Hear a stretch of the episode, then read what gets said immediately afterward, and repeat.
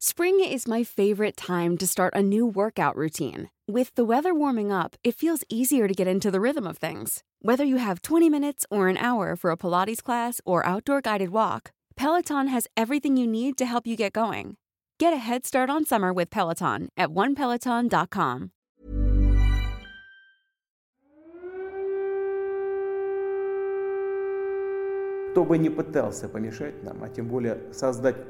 Quien quiera que intente interferir con nosotros y más aún crear amenazas para nuestro país, nuestra gente, debe saber que la respuesta de Rusia será inmediata y lo llevará a consecuencias que nunca ha experimentado en su historia.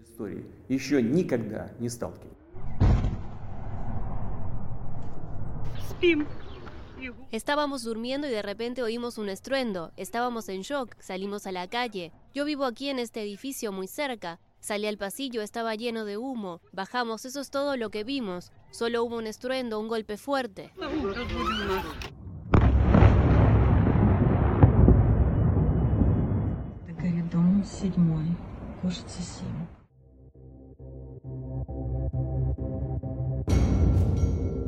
Los misiles comenzaron a caer sobre Ucrania y sobre la capital Kiev a partir del miércoles por la noche mientras las fuerzas rusas siguen avanzando y el presidente ucraniano pide desesperado a la comunidad internacional que haga esfuerzos para contener esta invasión total de Rusia. El pasado miércoles el presidente Vladimir Putin decide de una forma sorprendente contra todos los pronósticos, decide invadir su vecino Ucrania por múltiples frentes con el objetivo de tomar la capital y derribar al gobierno de Zelensky, quien acusó a Occidente de haberlos dejado solos en esta guerra. Zelensky lamentó en un video publicado en sus redes sociales en estos días que su país se ha quedado solo para defenderse ante la invasión rusa.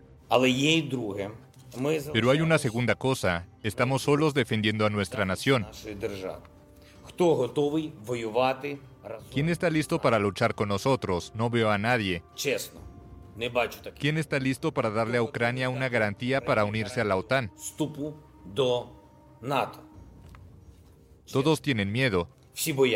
Este es el clima que ahorita vive este país, atribulado, pobre, con muchos recursos, con mucha riqueza, primer productor mundial en trigo y en otras materias primas, sin embargo, pues dejado a su suerte por Occidente, por Estados Unidos, por la OTAN, por la Unión Europea, ante los embates rusos.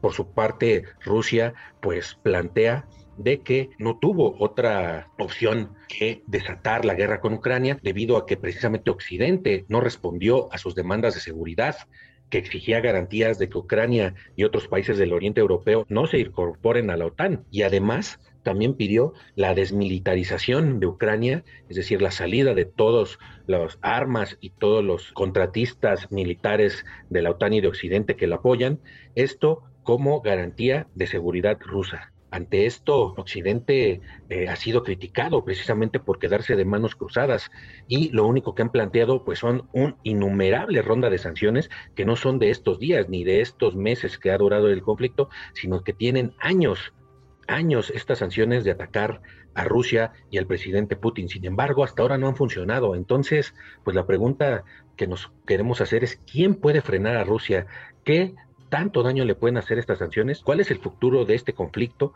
de las nuevas alianzas y del nuevo orden, donde pues también figura ahí por debajo del agua la presencia de China, también de una u otra forma Latinoamérica, porque aunque no lo creamos, también este conflicto nos está afectando y nos va a afectar de forma económica principalmente. Esto vamos a tratar de explicarlo en esta edición de Las Claves del Mundo. Bienvenidos, los saludo con mucho gusto. Soy Víctor Hugo Rico, editor de Mundo del Sol de México y como siempre, pues voy a platicar con mi compañero y amigo Jair Soto, coeditor del Sol de México, sobre este importante tema. Es lo que domina en este momento la agenda. Ya llevamos tres podcasts sobre el tema, Jair, con este. Gracias, Vic. Bienvenidos a todos en este nuevo episodio. Y como bien mencionas, ya se ha salido todo de control.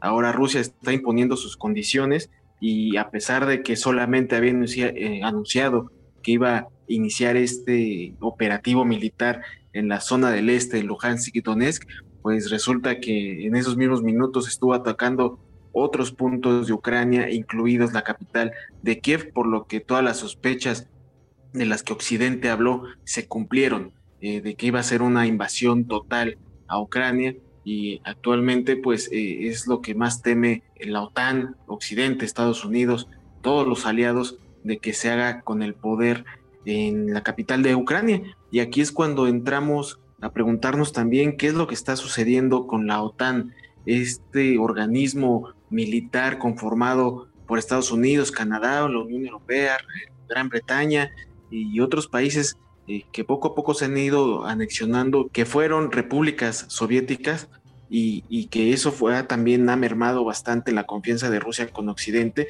Eh, y actualmente la OTAN, que por mucho tiempo estuvo calentando el conflicto con estas declaraciones, con este embate informativo contra Rusia, pues eh, actualmente está dejando morir solo a Ucrania, ¿no? Porque no ha intervenido para nada, lo único que está haciendo es que está beneficiando a sus intereses eh, de sus miembros, está armando a los países fronterizos con Ucrania, en el caso de Polonia, en el caso de Bulgaria, eh, y actualmente no han decidido entrar eh, de firme al conflicto bélico, que esto ya sería totalmente otro paso en esta guerra, ¿no? en este momento, para entenderlo mejor, los únicos beligrantes pues son Ucrania contra Rusia técnicamente, la OTAN no ha ingresado es un apoyo económico, un apoyo eh, moral que está dando la OTAN y Estados Unidos a Ucrania, que ya está reprochando Zelensky, como mencionabas en un principio, Vic, pero que realmente no les está ayudando de nada. O sea, Rusia está arrasando eh, con estas fuerzas eh, ucranianas que están poniendo una relativa resistencia, han actuado heroicamente, han tenido bajas importantes los ucranianos, los rusos también han tenido bajas, sin embargo, pues es algo que se esperaba debido a las diferencias eh, militares, ¿no? las diferencias estratégicas que había entre Rusia y Ucrania. Ah, y recordar también que Bielorrusia está ahí apoyando a, Rusia también con estos bombardeos eh, desde puntos estratégicos que están atacando a, ciertas ciudades de Ucrania. Y pues ese el, debate, ¿no? De que qué va a pasar ahora con la OTAN, cuál es el paso que va a seguir todos los miembros de Occidente que tanto estuvieron metiendo la mano, tanto estuvieron calentando el conflicto, que ahora que se desató, están como que en la línea, ¿no? Actualmente nada más están hablando de sanciones que sí, en efecto, eh, pueden ser catastróficas tal vez para la economía rusa, pero incluso ya advierten algunos analistas, el mismo gobierno de Estados Unidos advierte que Rusia lleva, llevaba años preparándose para afrontar este tipo de sanciones económicas y obviamente bajo el respaldo también de China, otro, otro de los países que eh, hasta el momento está eh, como observador nada más del conflicto, pero que probablemente pueda tener ahí, ahí por ahí un tipo de apoyo, Vic. Así es, Jair. Estamos en, en esta situación de unas sanciones que, como decía en un principio, no llevan eh, meses, no llevan años, ya llevan pues casi dos décadas Occidente tiene ya desde principios de los 2000 sancionando a Rusia por diferentes temas. Sin embargo, según la agencia Bloomberg, eh, funcionarios de Estados Unidos ya en, este, en esta situación actual llevaban ya meses, por lo menos cinco meses, advirtiendo a Joe Biden, al presidente estadounidense, que pues las rondas de sanciones que estaban aplicando contra Rusia no servirían de mucho, ¿no? No había mucho que hacer en ese aspecto y que eran ya un arma inútil. Ya desde el gobierno de Donald Trump se criticaba, se le criticaba mucho por estar pues eh, mandando sanciones a diestra y siniestra eh, en todos los frentes. Eh, por ejemplo, en el caso de Latinoamérica y Venezuela, en el caso de, Nicaragua, en el caso de Cuba y pues también en el caso de Irán, por ejemplo, y en otros casos con gobiernos pues considerados rivales o enemigos de Estados Unidos, pues habían echado a andar esta maquinaria de las sanciones, pero al final de cuentas, pues sí, sí hacen mella en la economía, pero lo, el fin último que es derribar a los gobiernos o debilitar a los gobiernos o hacer que ciertos gobiernos pues decidan dejar el poder, que decidieran convocar elecciones, pues al final no ha servido para nada. Y en el caso de Rusia, como bien eh, dice Jair, pues sí, ya eh, se advertía que Rusia tenía preparándose años para esto y además para acabar de dar al traste con toda esta pues estas rondas eh, eh, cuestionadas de sanciones, en, este momento Occidente está dividido por sobre qué pasos seguir eh, después pues de que se concretara la invasión, ¿no? Estas primeras sanciones que tenían meses eran precisamente para disuadir a Rusia de que no invadiera Ucrania y, eh, por lo menos Joe Biden y algunos de sus aliados como la OTAN o Inglaterra pensaban que esto podría funcionar, pues ya nos damos cuenta de que no funcionaron, ¿no? Todos, eso también hay que, hay que decirlo, pues nos agarró por sorpresa esta decisión de, Vladimir Putin, incluso en nuestro podcast pasado hablábamos de estas probabilidades de invasión, ¿no? Este Estados Unidos que decía ahí viene el lobo, ahí viene el lobo todo el tiempo y pues nunca pasaba y pasaba las fechas que daba para la invasión y no pasaba nada.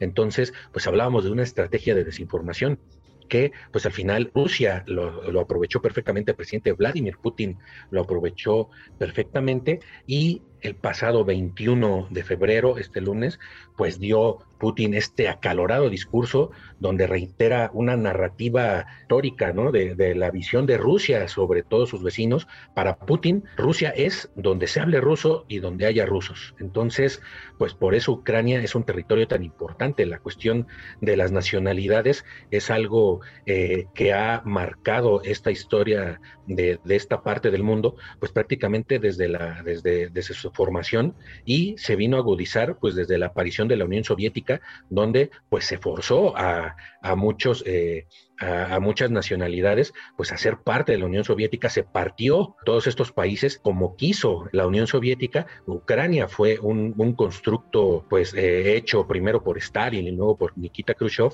Esto, pues, es lo que menciona Putin para hablar de la necesidad de recuperar o de, o de recuperar, si no territorialmente, por lo menos sí como esfera de influencia estos territorios, ¿no? Entonces, esta es la justificación y aparte habla de la cuestión de la desnazificación. Esto es así también algo que ha acusado y que ha causado mucha controversia desde hace muchos años, desde la primera este, rebelión del Maidán eh, en 2014, desde la anexión de Crimea, se habla de que eh, el gobierno ucraniano pues, fue tomado, por lo menos la, el ejército, las principales eh, dependencias de gobierno, por grupos de ultraderecha o neonazis, como dice el presidente Vladimir Putin, y de que esta visión precisamente fue pues la que se usó para atacar esta región del Donbass, ¿no? Esta xenofobia a los que no eran ucranianos, ¿no? Este ultranacionalismo pues fue lo que Moscú da de pretexto para esta invasión que se vuelve total.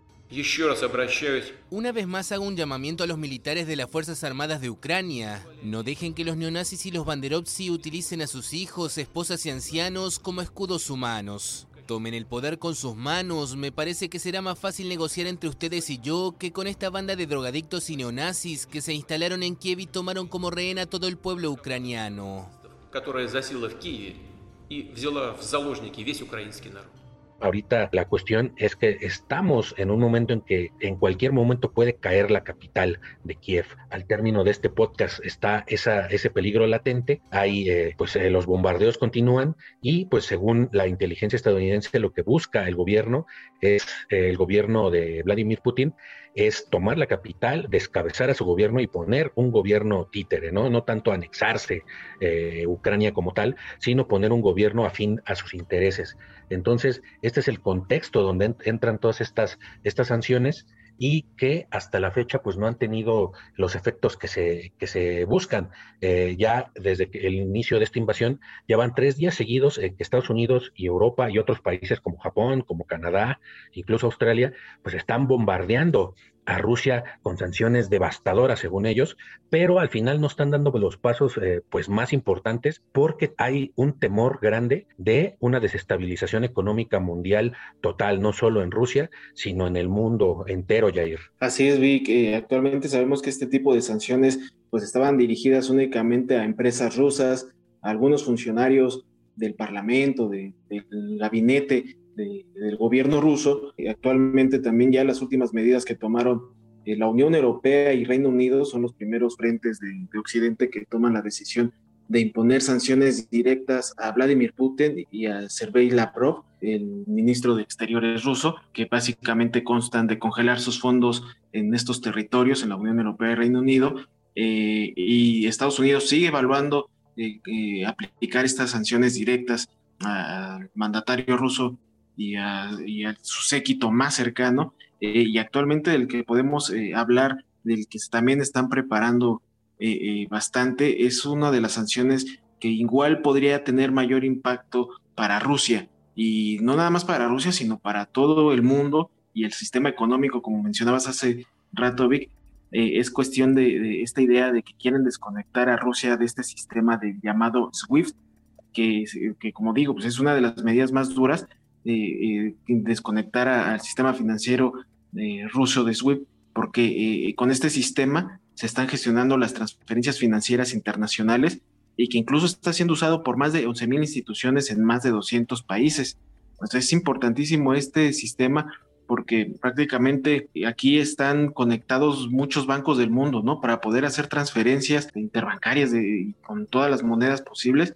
Y el hecho de que Estados Unidos saque a Rusia no nada más estaría afectando a, Rusia, sino a empresas eh, de Estados Unidos, empresas de Alemania, que serían los que más perderían con esta medida, ya que sus bancos que utilizan este sistema, pues prácticamente tienen bastantes nexos con, con los bancos rusos. Y actualmente pues esta medida solamente la han aplicado con Irán en 2012 eh, desconectaron a los bancos iraníes de este sistema internacional, eh, esto debido por su programa nuclear y, actualmente Irán eh, sí ha perdido la mitad de sus ingresos por exportaciones de petróleo y el 30% del comercio exterior, según esto algunos estudios que han realizado los expertos y pues prevén que esto también pueda suceder con Rusia, pero obviamente llevándose eh, a varias empresas de, Occidente. Es muy importante este sistema de, eh, SWIFT porque pues prácticamente, como dices Vic, va a desestabilizar eh, a la economía global si en, caso de que pues quitaran a un pilar tan importante que es Rusia. y así pues también entender que estas sanciones pues van a seguir aumentando, ¿no? De alguna manera Occidente va a seguir creyendo en que estas sanciones van a afectar a los círculos más cercanos de Putin, incluido al nuevo presidente, pero pues es por eso que han eh, sido muy focalizadas eh, actualmente estas sanciones eh, y ya está en la vista un tercer paquete de sanciones contra Rusia que pues prácticamente van a dejar en vilo a todo el mundo, incluso a las bolsas, a los precios del crudo, a los precios de los metales, que en estos momentos está en una inestabilidad por toda esta situación que pues obviamente va a repercutir para los siguientes días y hasta semanas. Así es, ya eh, tanto el Fondo Monetario Internacional como la Organización Mundial de Comercio, el Banco Mundial, pues ya están advirtiendo de que esta invasión va a tener consecuencias pues considerables para la economía mundial, la cuestión de la inflación, la cuestión del aumento de los precios de los alimentos, esto, pues debido a que tanto Ucrania como Rusia son grandes productores de trigo. Ucrania es eh, uno de los más importantes productores de trigo a nivel mundial y esto, pues ya están diciendo que va a haber un impacto directo respecto a los precios desde el trigo en general, pero también, pues, obviamente, en los precios del pan, en los precios de todos los productos que lleven esto, pues para la gente común, ¿no? O sea, para nuestros bolsillos directamente, esa es una de las implicaciones directas de un conflicto como este que tiene para todos, ¿no? Eh, hay que decir también que por muchos años se ha subestimado a Rusia en este aspecto. Eh, en Occidente, en los medios de comunicación, pues siempre se hablaba de Rusia como una potencia, pero una potencia gracias al militarismo, sobre todo desatado por Putin desde que ya se, se afianzó en el poder, ya tiene pues 20 años en el poder de Vladimir Putin en Rusia y pues la eh, economía rusa estaba devastada, es lo que decían, ¿no? Y que la pobreza extrema estaba creciendo, que Rusia es realmente una potencia en decadencia, es todo lo que se venía comentando en los medios y pues creo que al final se subestimó o se está subestimando el poder económico de Rusia y las implicaciones de todas estas sanciones, ¿no? Rusia realmente es la onceava o la undécima economía más grande del mundo y aparte es un estado con armas nucleares.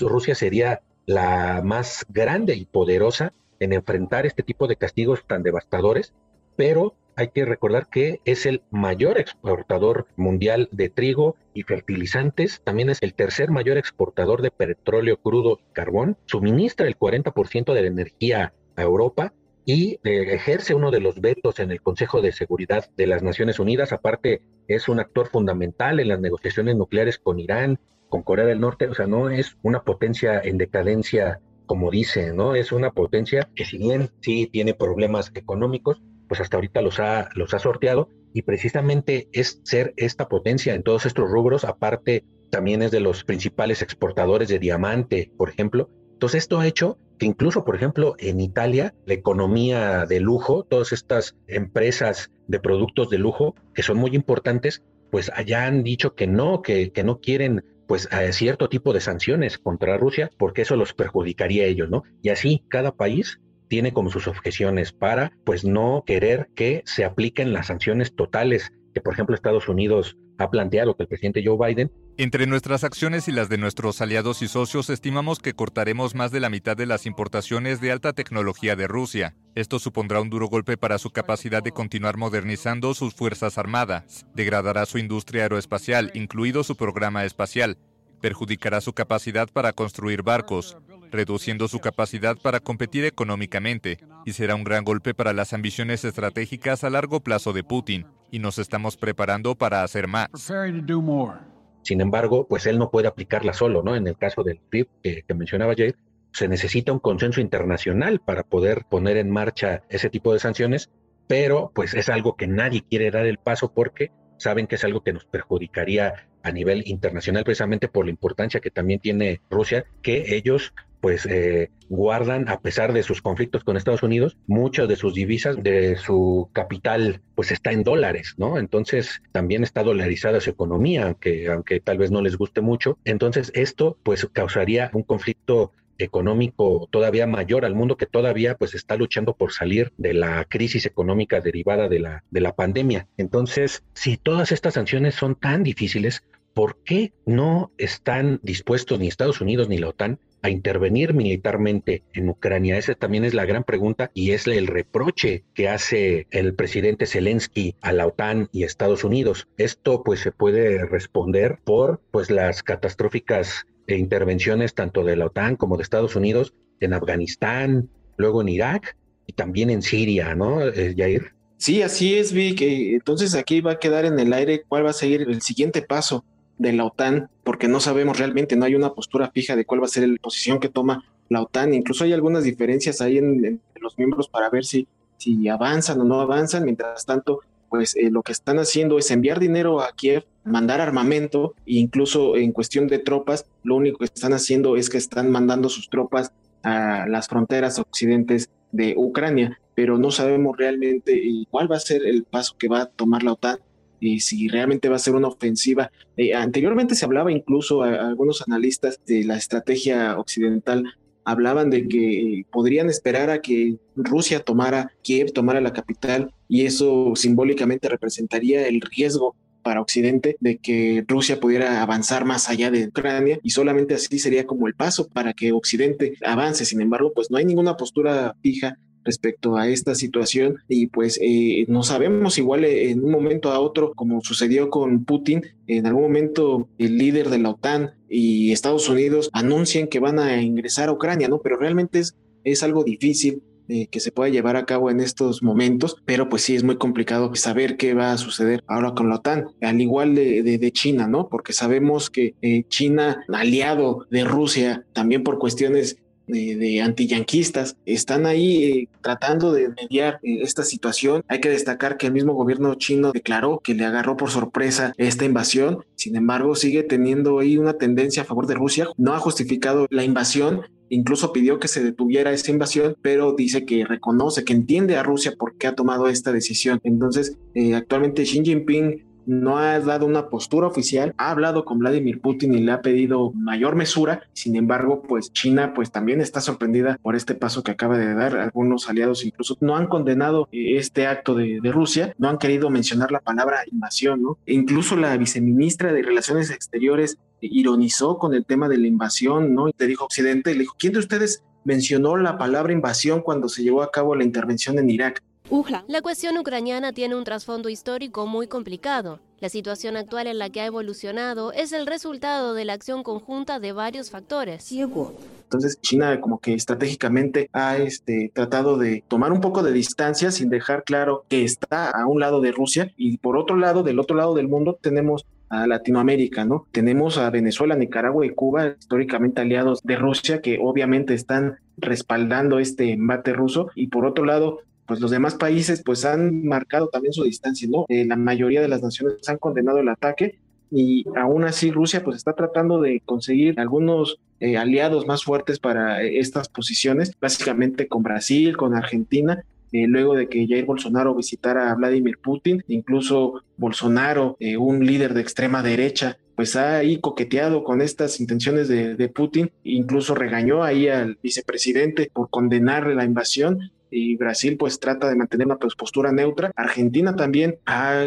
sido un poco frío en su cuestión del reconocimiento de invasión y estos son los dos países estratégicos para Rusia en América Latina, más allá de Venezuela, Cuba y Nicaragua porque incluso hay que recordar que Alberto Fernández, presidente de Argentina, le abrió las puertas a Rusia como entrada a la región eh, utilizando a Argentina. Entonces, eh, Argentina y Brasil pueden estar ahí eh, de alguna manera guiñándole el ojo a Rusia y esto lo puede eh, aprovechar Rusia, pero en un sentido de generar presión para Estados Unidos, ¿no? De quitarle ese, ese posicionamiento que tiene Estados Unidos sobre la región de considerarlo su patio trasero y Biden dijo su patio delantero e incluso Bolsonaro le contestó diciendo que ni patio trasero ni delantero, pero pues aún así trata de ganar influencia a Rusia eh, como un golpe moral, ¿no? Para Estados Unidos. Entonces aquí también y aunque estamos del otro lado del conflicto, pues también hay movimientos estratégicos, como si se tratara de un tablero de ajedrez en el que Rusia pues no ha apartado la vista de esta región. Así es, Jair, nada más matizar un poco ahí la cuestión de Argentina, porque ya Argentina eh, en su última declaración al respecto sí termina condenando directamente la intervención rusa en Ucrania y en este caso, por ejemplo, hay que recordar que Argentina está en un proceso muy, muy complicado de negociación de su deuda con el Fondo Monetario Internacional y el Fondo Monetario Internacional pues está dirigido por Estados Unidos. Entonces eh, hay analistas que aseguran que pues este paso argentino, a pesar de lo que mencionas, que de esta visita de eh, Fernández a Rusia y pues haberle ofrecido a Argentina como puerta de entrada a Latinoamérica, a Moscú. Eh, sin embargo, pues saben que no se pueden enemistar tan fácilmente de Estados Unidos, precisamente por estas duras negociaciones que se están dando de renegociación de más de 44 mil millones de dólares de deuda que todavía tiene que aprobar el Congreso argentino las soluciones justas y duraderas solo se alcanzan por medio del diálogo y compromisos mutuos que aseguren la esencial convivencia pacífica. Por ello, llama a la Federación de Rusia a cesar las acciones militares en Ucrania. En el caso de Brasil, pues el factor es tal vez más electoral. Bolsonaro pues sabe que no tiene la bendición de Estados Unidos también por este acercamiento que todavía tiene Bolsonaro con Donald Trump, con el enemigo mortal de Biden y de los demócratas en este momento. Y Bolsonaro pues está muy abajo en las encuestas. Luis Ignacio Lula da Silva, el expresidente que pues según las encuestas parece que se encamina otra vez a la presidencia de Brasil. Entonces también esto ha estado eh, Bolsonaro ahí eh, pidiendo ayuda rusa sobre todo desde el punto de vista económico, pues para tratar de, levantar un poco su gobierno y también esta cuestión de las dádivas que está dando de los apoyos a la gente pobre, que esto no lo había planteado en su campaña ni siquiera en sus primeros años de gobierno, ahora se tiene que acercar a los pobres porque pues ya ve que no cuenta con apoyos suficientes en otros sectores de la población para regresar al poder. Aquí todo eh, termina siendo parte del juego geopolítico, ¿no? Y en el caso eh, de China, pues también hay quienes dicen que China tiene ahí un papel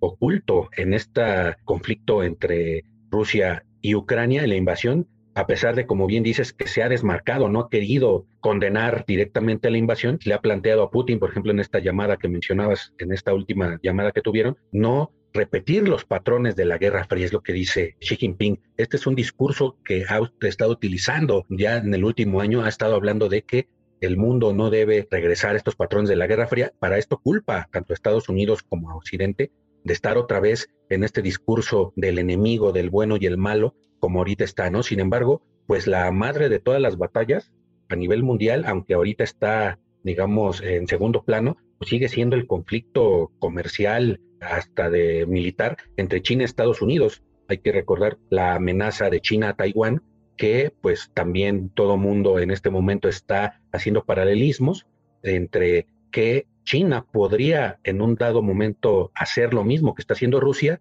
o en Occidente están preocupados de que si las sanciones no pueden frenar a Rusia y la invasión continúa y al final pues, terminan tomando Kiev y terminan eh, apoderándose de Ucrania o poniendo un gobierno títere, esto pueden valentonar a China, decir, ah, Occidente ya no tiene poder, pues para contener una acción de este tipo, entonces pues temen que el siguiente paso sea la invasión de China a Taiwán, ¿no? Estas eh, son de las especulaciones que ahorita están rondando en torno a esta invasión total que está llevando en este momento Rusia allá en Ucrania. Y al final, pues nos podremos preguntar qué es lo que está buscando Vladimir Putin en Ucrania.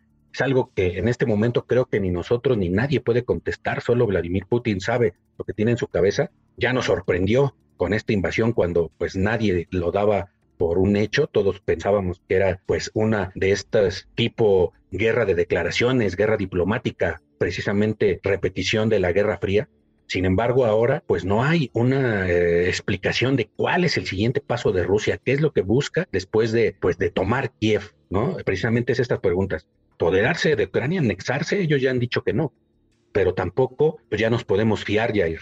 Así es, Vic, así que este tema pues va a seguir dando va a seguir dando y en caso de que algo muy catastrófico ocurra, pues estaremos rompiendo este patrón de vernos, de escucharnos los lunes y estaremos adelantando este podcast como el de esta emisión. Pero aún así nosotros los invitamos a que sigan escuchando las siguientes emisiones las claves del mundo que salen todos los lunes en las principales plataformas de podcast como Spotify, Google Podcast, Apple Podcast, Acast, Deezer, Amazon Music Ahí pueden encontrar todo el contenido que Organización Editorial Mexicana pone a su disposición. También los invitamos a que nos sigan escribiendo en nuestra cuenta de Twitter, arroba el sol de guion bajo México, y también nuestro correo electrónico podcast arroba mx para que nos hagan llegar todas sus dudas, sugerencias y saludos si así lo desean. Yo me despido, le doy las gracias a Víctor por haber este, compartido nuevamente el micrófono conmigo y también agradecemos la producción de Natalia Castañeda. Vic, nos escuchamos la próxima semana.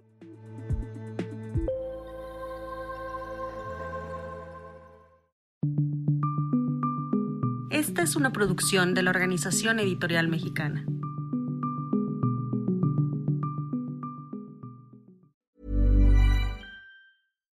If you're looking for plump lips that last, you need to know about Juvederm lip fillers. With Juvederm Volbella XC and Juvederm Ultra XC, your lip look, whether it's subtle or bold, can last up to one full year with optimal treatment and no additional maintenance. Find a licensed specialist and see if it's right for you at Juvederm.com today. That's J U V E D E R M.com. Add fullness to lips in adults over 21 with Juvederm Volbella XC or Juvederm Ultra XC. Do not use if you have severe allergies or a history of severe allergic reactions, or if you're allergic to lidocaine or the proteins used in Juvederm. Tell your doctor if you have a history of scarring or taking medicines that decrease the body's immune response or that can prolong bleeding. Common side effects include injection site redness, swelling, pain, tenderness, firmness, lumps, bumps, bruising, discoloration, or itching. As with all fillers, there's a rare risk of unintentional injection into a blood vessel, which can cause vision abnormalities, blindness, stroke, temporary scabs, or scarring. For full important safety information, visit juvederm.com.